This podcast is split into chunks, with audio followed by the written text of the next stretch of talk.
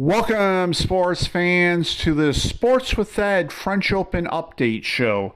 And this show will get you caught up on what's occurred in the second round at the French Open on both the men's and the ladies' side. In this segment, I will cover what has occurred on the men's side of the draw.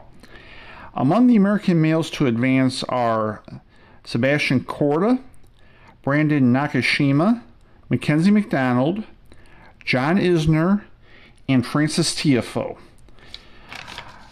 Among those who lost their second round matches are, there was just one actually, and that's Taylor Fritz, who lost to Bernabe Zapata-Morales